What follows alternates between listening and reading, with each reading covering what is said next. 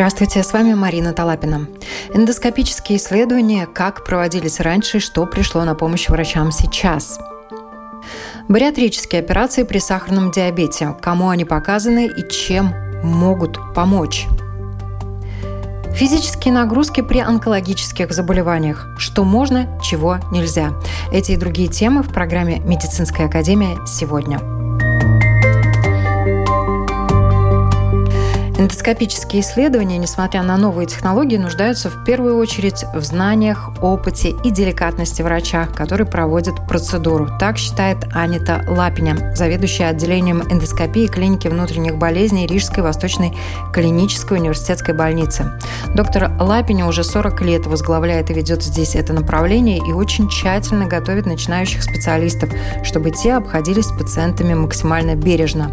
Подробнее о диагностике, как эндоскопия проводилась раньше и что пришло на помощь врачам, теперь рассказывает доктор Анита Лапиня. Сегодня возможность есть, можно делать просто локальной анестезией, но многие люди, которые уже привыкли несколько раз делать, они не, и не хотят такой очень сильный, чтобы был такой сон туда, но который желает теперь возможность сделать это под наркозом, тогда ассистирует у нас и анестезиолог, сами мы не даем наркоз. И, конечно, так как это и аппаратура лучше, это диагностическая процедура немножко короче, чем может быть, когда в фиброс материале там было сложнее. Технически доктор, который это делает, просто он должен это хорошо делать, хорошо владеть этой аппаратурой, диагностикой и очень точно сделать это визуальное описание, что он видит, как он видит. Но метод и технически руками или фиброэндоскопом, или видеоэндоскопом доктор должен очень хорошо работать и тогда, и теперь. Прибор сам никуда, как самоход не идет. Это мы сами должны работать и применять. Применяем разные окраски тоже для слизистой, чтобы такие мелкие изменения видеть. Ну, конечно, инвазивные, это уже по времени больше. Это все под наркозом делается, колоноскопия под наркозом, ретроградная хология, под наркозом и инвазивные, это остальные тоже под наркозом делаются. Так что эти разговоры, что это что-то страшное, что-то такое, ну, я не согласна уже. Тема такая достаточно табуированная. Вот с чем вам приходится сталкиваться? Какие вопросы задают сами пациенты, когда приходят на эндоскопию? Люди очень много читают разные эти глупые там статьи в интернете, которые дает другой как-то человек, который иногда даже сам эндоскопию не делает. Но эти реплики иногда такие смешные и, главное, глупые. Люди пишут, вот, вот это теперь там я читал, вот это так и так. Это неправда, да. Есть после эндоскопии можно, да? Я всегда говорю, что очень горячего не надо. Ну, не надо разных шипущих, очень такую тяжелую пищу сразу. Через полчаса, когда можно. Сама процедура сколько занимает по времени? Каждый случай ну, отдельно. Это не, нету там лимита, что вот я начинаю, тогда вот три минуты я заканчиваю, я уже не могу дальше. Это от того, что мы там видим, что надо биопсии много или несколько биопсий, надо какой-то еще там полипектомию делать. Это зависимо от этой процедуры исследования. Это, это не одинаково, это очень дифференциально так. Как человеку подготовиться к процедуре и за сколько надо готовиться, как подготовить кишечник, желудок? Для гастроскопии просто нельзя тот день пить и кушать. Но для колоноскопии есть разные препараты, и там есть схема, и там для каждого препарата это немножко отличается, так что я теперь не могу все это рассказать. Но готовиться надо очень тщательно, это очень важно. И неделю до обследования нельзя хлеб с там, семечками, разными там зернышками, это очень мешает. И там киви или еще винограда, косточки, это очень мешает, это надо исключить. Я всегда говорю, что для колоноскопии добавочно к этим препаратом еще чистую воду потом. Тоже это будет только к лучшему. Да. До этого обследования, ну, чтобы дать наркоз, нельзя 4 часа пить. Кушать нельзя уже для подготовки здесь предыдущего дня.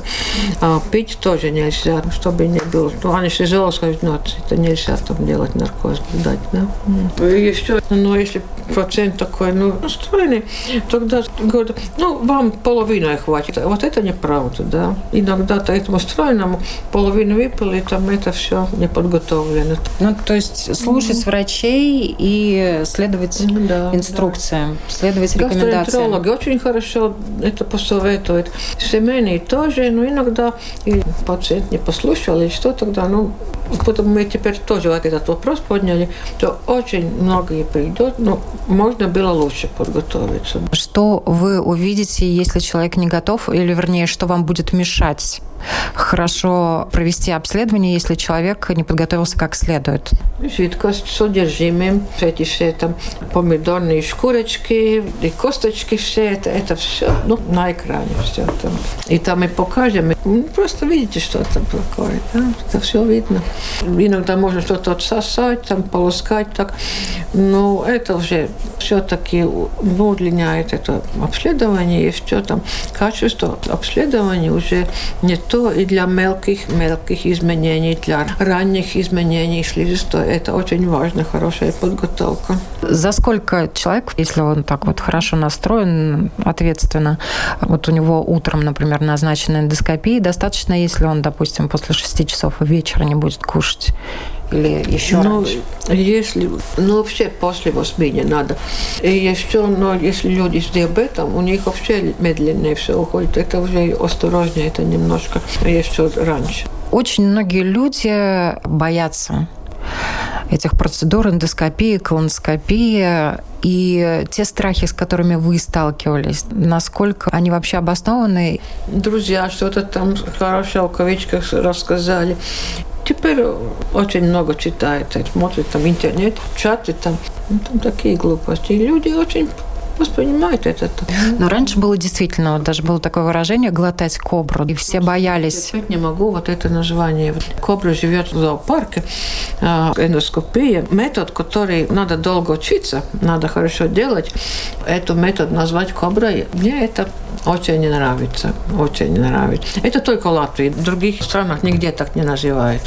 Мы с вами говорили еще до интервью о том, что люди звонят и спрашивают кобра-специалиста. Ну, есть такие интересные люди.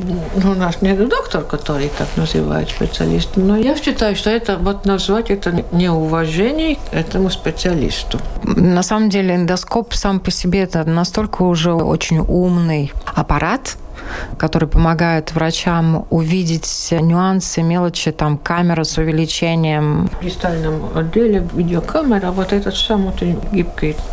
Что сегодня способны увидеть врачи? А теперь под этим красками, под увеличением сосуды, изменения сосудистых рисунка. Так. Говорят, что дальше будет в клеточном уровне еще. Но это все идет, аппаратура улучшается, улучшается, улучшается. Всем сложнее и сложнее аппаратура. Почему не надо бояться? Вот мне был случай, что ну, придет молодая женщина, но страшно боится. Мы, конечно, под наркозом смотрели все. И потом, когда я спрашивала, почему, она, когда была маленьким девчонком, у мамы делали эндоскопию, ну так же, как раньше делали, и она сидела рядом. И она это видела. Ей такая психологическая травма, что она теперь взрослая женщина, она так панически боится, ну вот я иногда ну, придет с ребенком, я всегда говорю, ну, пожалуйста, ребенок будет посидеть в коридоре, нельзя, чтобы он сидел рядом с мамой. Он это воспринимает совсем по-другому, как мы это воспринимаем. Но меня несколько пациентов таких есть, да, но которые это ну, в советское время когда-то делали, это, это не теперь. И вы, как врач-эндоскопист, вы прекрасно знаете, что пациент чувствует, потому что вам тоже делали эндоскопию, и вот это, наверное, помогает. Нюанс, я каждый нюанс знаю, что примерно я не хочу ни, никакого наркоза, ничего, что это ничего не страшного, там ничего не болит. Немножко, ну, небольшая полнота, немножко какая-то отрыжка будет. Ну и все. Но это не боли, не страшно. Это просто не надо пугаться. Если желаешь, пожалуйста, с наркозом. Но если... Ну, я бы сама не хотела наркозом. А как проводится скрининг колоректального рака? Ну, там делают сперва это на скрытую кровь, и тогда они, если положительно, тогда они идет к нам на исследование. Какие симптомы нельзя оставлять без внимания? Очень важно, чтобы примеси крови, падение веса, запоры меняются по носам. Это такие, ну, одни из самых главных. Есть и другие, но все. Так что это самое главное. Если изменяется клиника, то понос, то запоры, это уже, ну, лучше надо сделать обследование. Может быть, там ничего не будет, но осторожность должна быть. И примесь крови, там это тоже надо посмотреть. Такие неясные боли, которые, ну, как-то появились. Это все надо. Лучше раньше, чем позже. Лучше перестраховаться. Да, да. Это такое обследование, которое в целях профилактики не делают. Но тем не менее, вот есть э, группы возрастные, может быть, которым все-таки надо проходить эту эндоскопию хотя бы раз в какое-то количество лет? Есть в Японии, где там очень большой риск, очень большой там популяции рак желудка, там, там они уже профилактически делают, идет, и, и, и это очень хороший результат дает. А у нас, если в семье есть тоже изменения у родственников с раком, это тоже надо внимание. Но это, конечно, не полгода, не год, но после 50 лет колоноскопии тоже считают, что лучше все-таки нужно так, если не было ни, ни разу так. Но это, конечно, не такое срочное, чтобы на, там, на неделю там все сделать. Лучше осторожно быть. Где-то рак желудка, что-то близких родственников, тогда они и приходят там раз в год. Раз. Это обязательно, если эндоскопия и биопсия. Я считаю, что это очень важно, чтобы не было только просто диагностика без биопсии, без анализа. И вы, когда делаете эндоскопию, если вы видите какой-то очаг, какое-то изменение где-то, вы сразу принимаете решение брать э, на анализ, на биопсию материал? Это мы сразу во время эндоскопии делаем, да, да, да, обязательно. Мне человек пришел на эндоскопию, и такой, как маленькое, совсем маленькое изменение, совсем крошечное. Взяли анализ, и ранний рак вышел.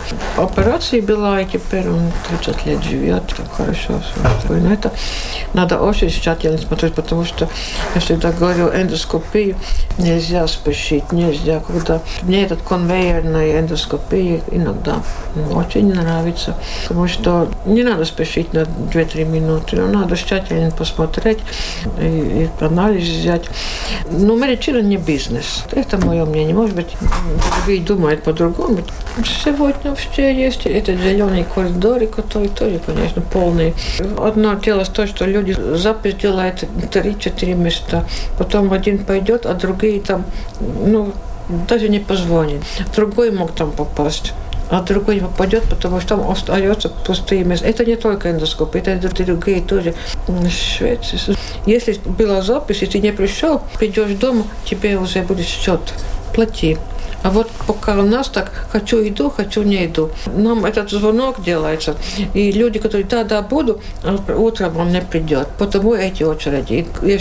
Ну, многие, которые все-таки делают без надобности, тоже обследуют. Это не, не так, что анализ крови взять. И те, которые им надо, не попадают, а просто ну, придет, а какие жалобы. Ну, когда я выпью шампанское, у меня изжога есть. Ну, это несерьезно.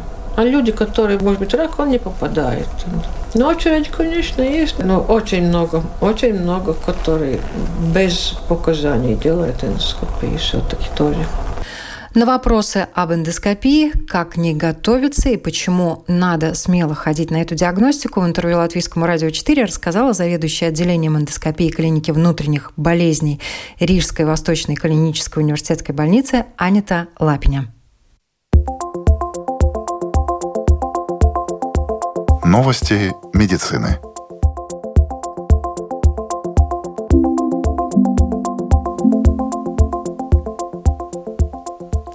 Согласно новому исследованию, вирусная ДНК в геномах человека, встроенная в него из древних инфекций, служит противовирусными препаратами, которые защищают клетки человека от некоторых современных вирусов. Считается, что дети, находящиеся на грудном вскармливании, меньше страдают от аллергии, чем дети, находящиеся на искусственном вскармливании. Причина не была хорошо понятна ученым, но новое исследование, проведенное медицинским колледжем штата Пенсильвания, показало, что небольшие молекулы, содержащиеся в грудном молоке, могут снизить вероятность развития у младенцев аллергических состояний, таких как атопический дерматит и пищевая аллергия. Исследователи заявили, что это открытие может привести к разработке стратегий для матерей, таких как поощрение и поддержка грудного вскармливания или диетических и физических упражнений, которые помогут снизить вероятность развития аллергии у их детей. Атопические состояния, такие как пищевая аллергия, астма и состояние кожи, называемое атопическим дерматитом, возникают примерно у одной трети детей.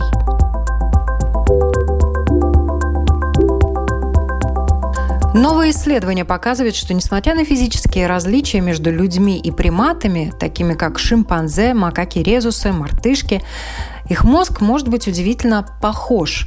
Новое исследование, опубликованное в журнале Science, говорит о том, что группа ученых исследует различия и сходства клеток при фронтальной коре, самой передней области мозга, области, которая играет центральную роль в высших когнитивных функциях между людьми и приматами.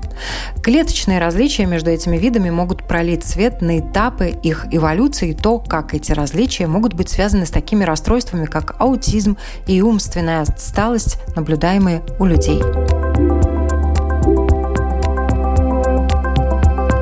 Ежедневная чашка чая может помочь улучшить здоровье в преклонном возрасте. Если вы не пьете чай, есть и другие продукты, которые можно добавить в свой рацион. Ключевым моментом являются флавоноиды, которые содержатся в таких напитках и продуктах, как черный и зеленый чай, яблоки, орехи, цитрусовые, ягоды и многое другое.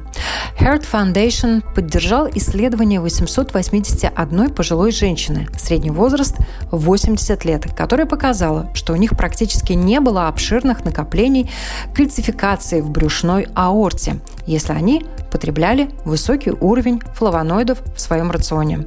Эта артерия в организме доставляет насыщенную кислородом кровь от сердца к органам брюшной полости и нижним конечностям. И по ее состоянию можно прогнозировать риск сердечно-сосудистых заболеваний, таких как сердечный приступ, инсульт и также деменция в пожилом возрасте.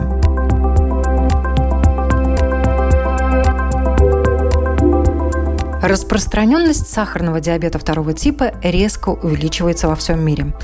Консервативные методики лечения приносят свои плоды, но иногда, как показывают накопленные данные, полная ремиссия возможна на фоне хирургического лечения. На помощь медикам пришли бариатрические операции. Они помогают нормализовать обмен веществ, снизить уровень глюкозы в крови, контролировать гликемию, избежать диабетических осложнений. Поставленные цели достигают в 100% случаев.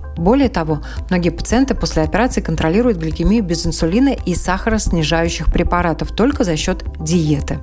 Подробнее об операциях мы спросили доктора-эндокринолога профессора Илзу Конраде. Э, есть такое, что бариатрическая хирургия, она именно делает то, что мы снижаем как будто немножко емкость э, желудка и какую-то часть э, тонкого кишечника, и ваша пища быстрее поступает э, в тонкий кишечник уже немножко дальше. И она стимулирует гормоны, которые называются инкретины. Ну, э, в очень медицинском языке это есть этот GLP-1, который называется гликогоноподобный пептид-1, который идет опять-таки в этот гипоталамус и стимулирует центр сытости. То есть э, реально новые технологии метаболической хирургии хирургии, э, они больше основаны не на то, что у вас маленький желудок и вы будете меньше кушать из-за этого, они больше ну, э, идет на эту, э, что он меняет вот эти гормоны сытости, которые называются инкретины, которые тоже мы используем как лекарство, потому что это есть инновативные медикаменты. Сейчас тоже в лечении второго типа диабета мы научились последние 10 лет использовать их для людей. То есть, ну, если у нас индекс массы тела очень высокий, у нас есть уже диабет с тремя-четырьмя медикаментами, и мы не можем получить компенсацию, тогда, конечно, бариатрическая или мы умнее, это называется метаболическая хирургия, это, ну, я всегда говорю, что да, это надо нам делать, да. Но так, в принципе, в любом случае операция – это, как говорится, последний аргумент э, в лечении заболевания до операции. Максимальные силы брошены для того, чтобы урегулировать э, образ жизни, сделать его более здоровым, питание и, естественно, какие-то препараты, если они необходимы. Правильно? Ну, э, есть такое, что э, если мы хотим быть успешным тоже после метаболической хирургии, конечно, очень важно, чтобы мы могли немножко снижать э, объем питания, потому что ну, в каком-то смысле питание это тоже радость. И после бариатрии вам немножко это, это радости не будет. И тогда бывает такое, что люди иногда начинают и употреблять больше алкоголя или какими-то другими занятиями занимаются, который тоже дает э, допамин для нашей жизни, который, ну вот есть этот, э, ну, латышское слово «яуда». Ну да, то есть э, но и э, операции тоже может быть э, нам, намного э, успешен. Мое мнение такое, что если у человека есть уже э, высокий вес, э, индекс массы тела 40, и э, у него уже есть боли в суставах, это уже нам говорит о том, что, наверное, с движением будет трудно. Мы всегда стараемся немножко снижать вес перед операцией, но я думаю, что там долго тянуть э, нельзя, потому что э, ну, чем больше он так будет ходить, тем больше будет вот этих э, изменений уже э, в уровне органов, суставах и так далее. Потому, да, то есть сейчас ну, государство не оплачивает бариатрическую хирургию, но я думаю, что это будет наше новое новогоднее занятие, и тоже ну, немножко все-таки дать аргументы, что некоторым пациентам это то, чтобы они не становились инвалидами, могли жить э, полноценно, и чтобы это все э, ну, не было всех очень-очень э, поздних осложнений. Потому что сильное ожирение – это не только опять диабет, не только суставы, это есть тоже и сонное апноэ, и опять эти все раки, и это есть то, как мы можем двигаться, как мы можем работать. То есть это очень много консеквенций от этого. Диабет – это действительно не только повышенный сахар в крови, это серьезные последствия для всего организма. И есть мифы, люди с сахарным диабетом должны есть только диабетическую пищу. И э, есть еще такой же миф, э, люди с сахарным диабетом слепнут и теряют ноги. Ну, вопрос о диабетической пище, то есть это есть вопросы сахарозаместителей в каком-то смысле. Э, ну, это не смертельно, но в принципе, ну, мы можем акцептировать, что да, иногда мы что-то такое берем. Но я своим пациентам всегда говорю, что лучше берите нормальный темный шоколад с орехами или с какими-то э, сухофруктами, небольшой кусочек, чем вы берете специальных продуктов. И, может быть, вы дома можете что-то сами делать и использовать меньше меньше жиров, меньше сахара, чтобы это было что-то более полезное и тоже не берем большой. Потому что психологический ответ всегда. Вы можете нормальные пирожные, если кусочек очень маленький. И это будет э, ну, больше радости, больше всего. А, если мы говорим о том, что больше кушать, тогда да, это есть всегда э, ну, продукты, которых есть э, много клетчатки, много воды. И это, конечно, больше всего есть это э, овощи, салаты, которых мы тоже можем интересно приготовить. И если есть диабет, ну в каком-то смысле он говорит о том, что да, вам не надо там кушать только капусту, вы можете почти все, но все надо немножко больше найти интерес в приправах, в интересных рецептах, чтобы это все было. Э, диабет э, и это ампутация э, ног, ослепнуть и так далее. Ну, то есть, если мы жили как страусы, мы 10 лет голову ставили в песке и не хотели смотреть на свой диабет, не контролировали его, тогда да, я уже говорила, что высокий сахар, резистентность к инсулину меняет сосудистую структуру, то есть кровоснабжение кровоснабжение в ногах, потому что это очень логично. То есть ну, вы очень мало ходите, значит, большие сосуды в ногах, которые есть, ну, у них не образуются маленькие сосудики, которые в медицинском языке это коллатералы. То есть маленькие сосудики, которые питают каждую клеточку, мешечную клеточку, и у нас все хорошо. То есть, во-первых, нам уже плохо с этим. Второе, это что обычно э, инсулинорезистентность, высокий сахар идет с повышенным холестерином, который квалитативно еще такой, что он лучше идет вот в стеночку сосуда. Значит, у нас атеросклероз, у нас уже сужается большой сосуд. И к тому же у нас есть э, изменения маленьких сосудов, которые питают нервы. И от высокого сахара образуются вот эти э, продукты вот, э, гликирования, которые тоже меняют успокаивает немножко нерв. Что от этого есть? То есть мы не чувствуем ну, сигналы, которые должны нас тревожить. Мы не чувствуем, что больно или так. И это очень, конечно, стимулирует то, что может образоваться э, проблемы с ногами. Это может быть и гангрена, и язвы, и все. Э, потому, да, то есть э, сказать, что таких осложнений нету, такого я не могу сказать, но я могу сказать то, что если вы контролируете свой диабет хорошо, тогда все хорошо, и мы можем э, считать, что э, наш риск на такие заболевания есть такой, как и у людей без сахарного диабета. На вопросы Латвийского радио 4 отвечала доктор-эндокринолог, профессор Илза Конраде. Добавлю, ноябрь отмечается во всем мире как месяц диабета, когда людей призывают обратить внимание на здоровье и обдумать привычки, связанные с образом жизни. Сахарный диабет – диагноз, с которым уже живут 100 тысяч латвийских жителей, и каждый год в Латвии впервые регистрируется в среднем 6-7 тысяч пациентов с этим заболеванием важные знания из компетентных источников. Медицинская академия. Движение – это жизнь. Ученые наблюдают хорошее влияние тренировок на организм пациентов с онкологическими заболеваниями. Конечно, все нужно делать без фанатизма и только посоветовавшись с врачом. Физические нагрузки при онкологических заболеваниях, что можно, чего нельзя, в интервью Латвийскому радио 4 рассказывает физиолог, эрготерапевт клиники физической активности Университета Паула Страдания и Латвийской спортивной педагогической академии доктор медицины Рудольф Цешейко.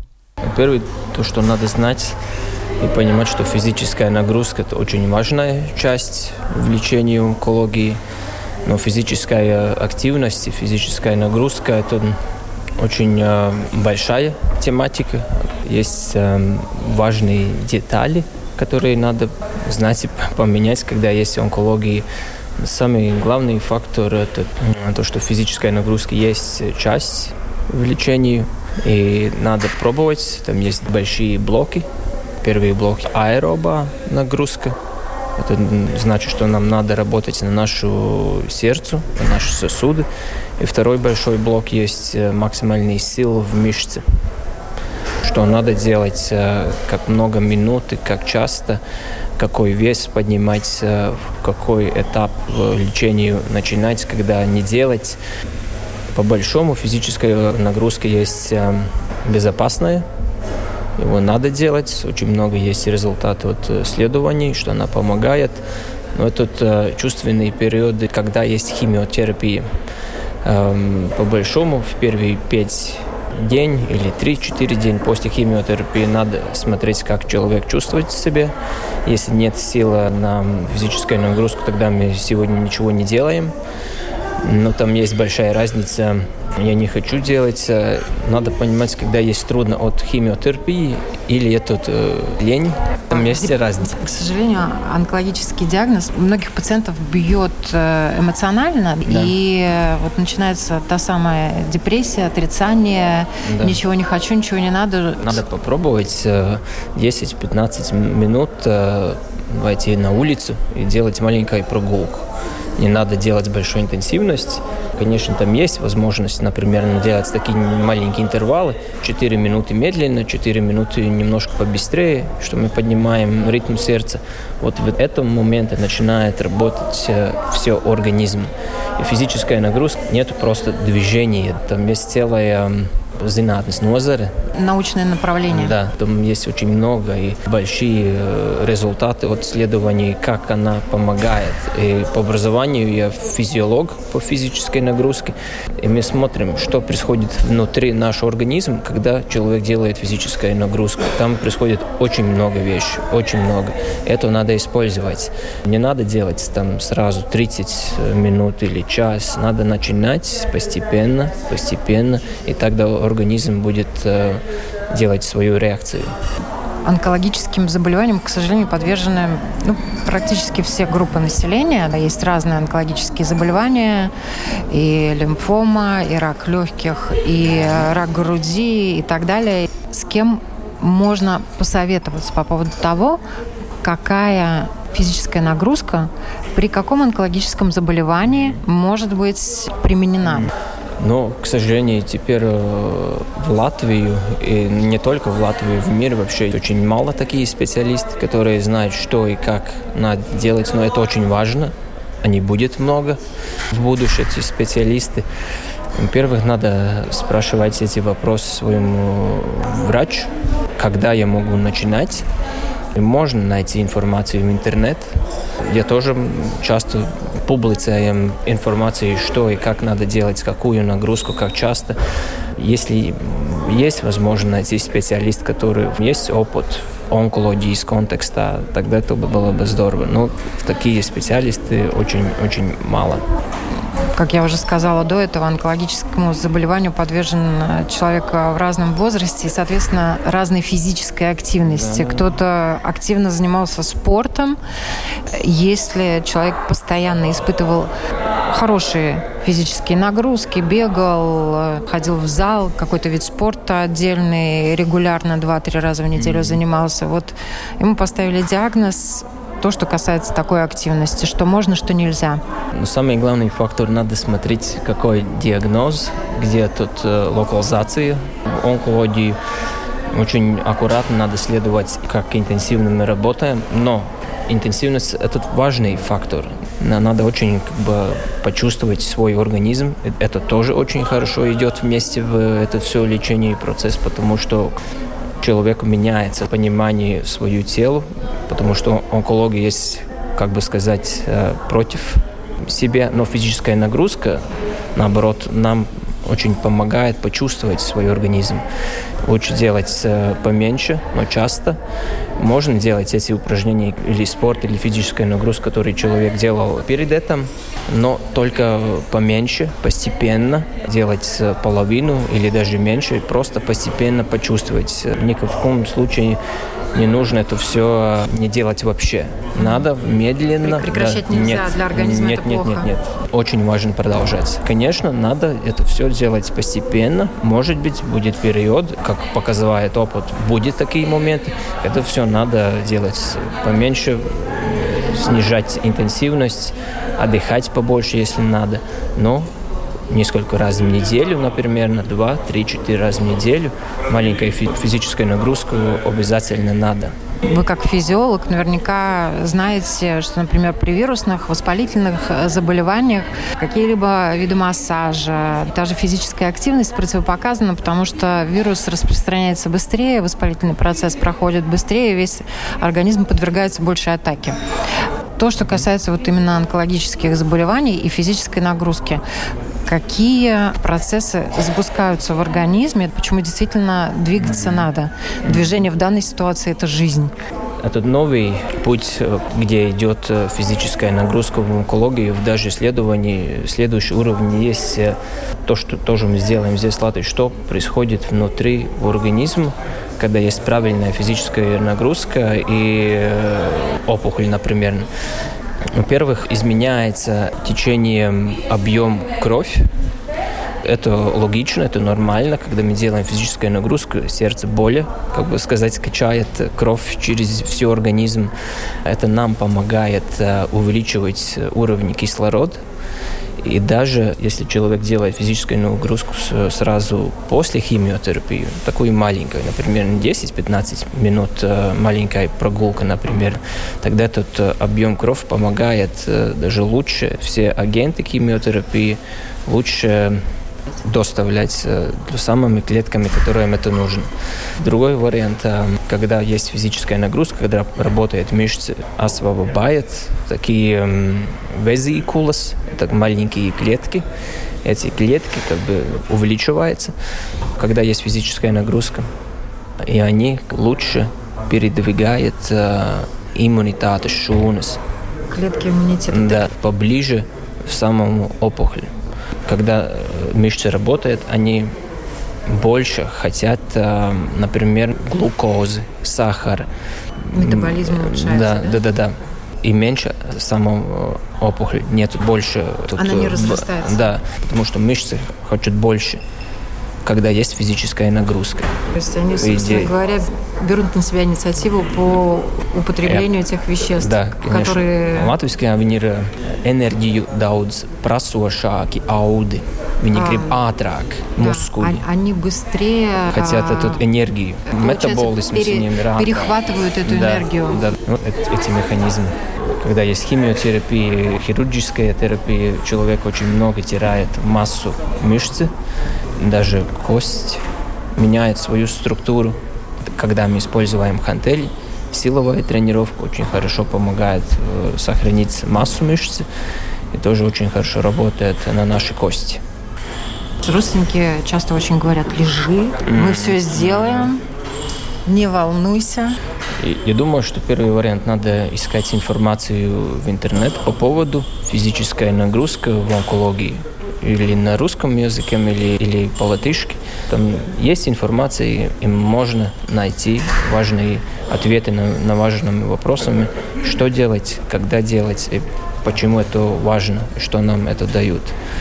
Второй вариант, если есть возможность, тогда надо искать, э, спрашивать с доктором, что и когда я могу начинать сделать. Может быть, есть специалисты, которые знают больше в этом вопросе.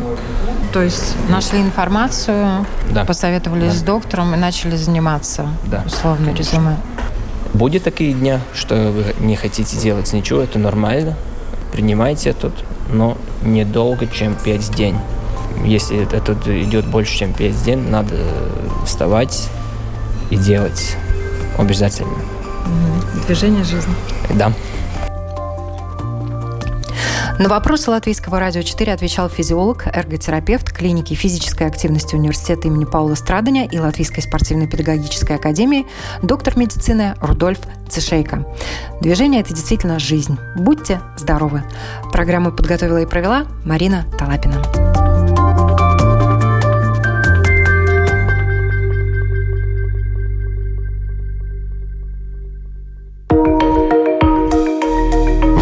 Знания из компетентных источников. Медицинская академия –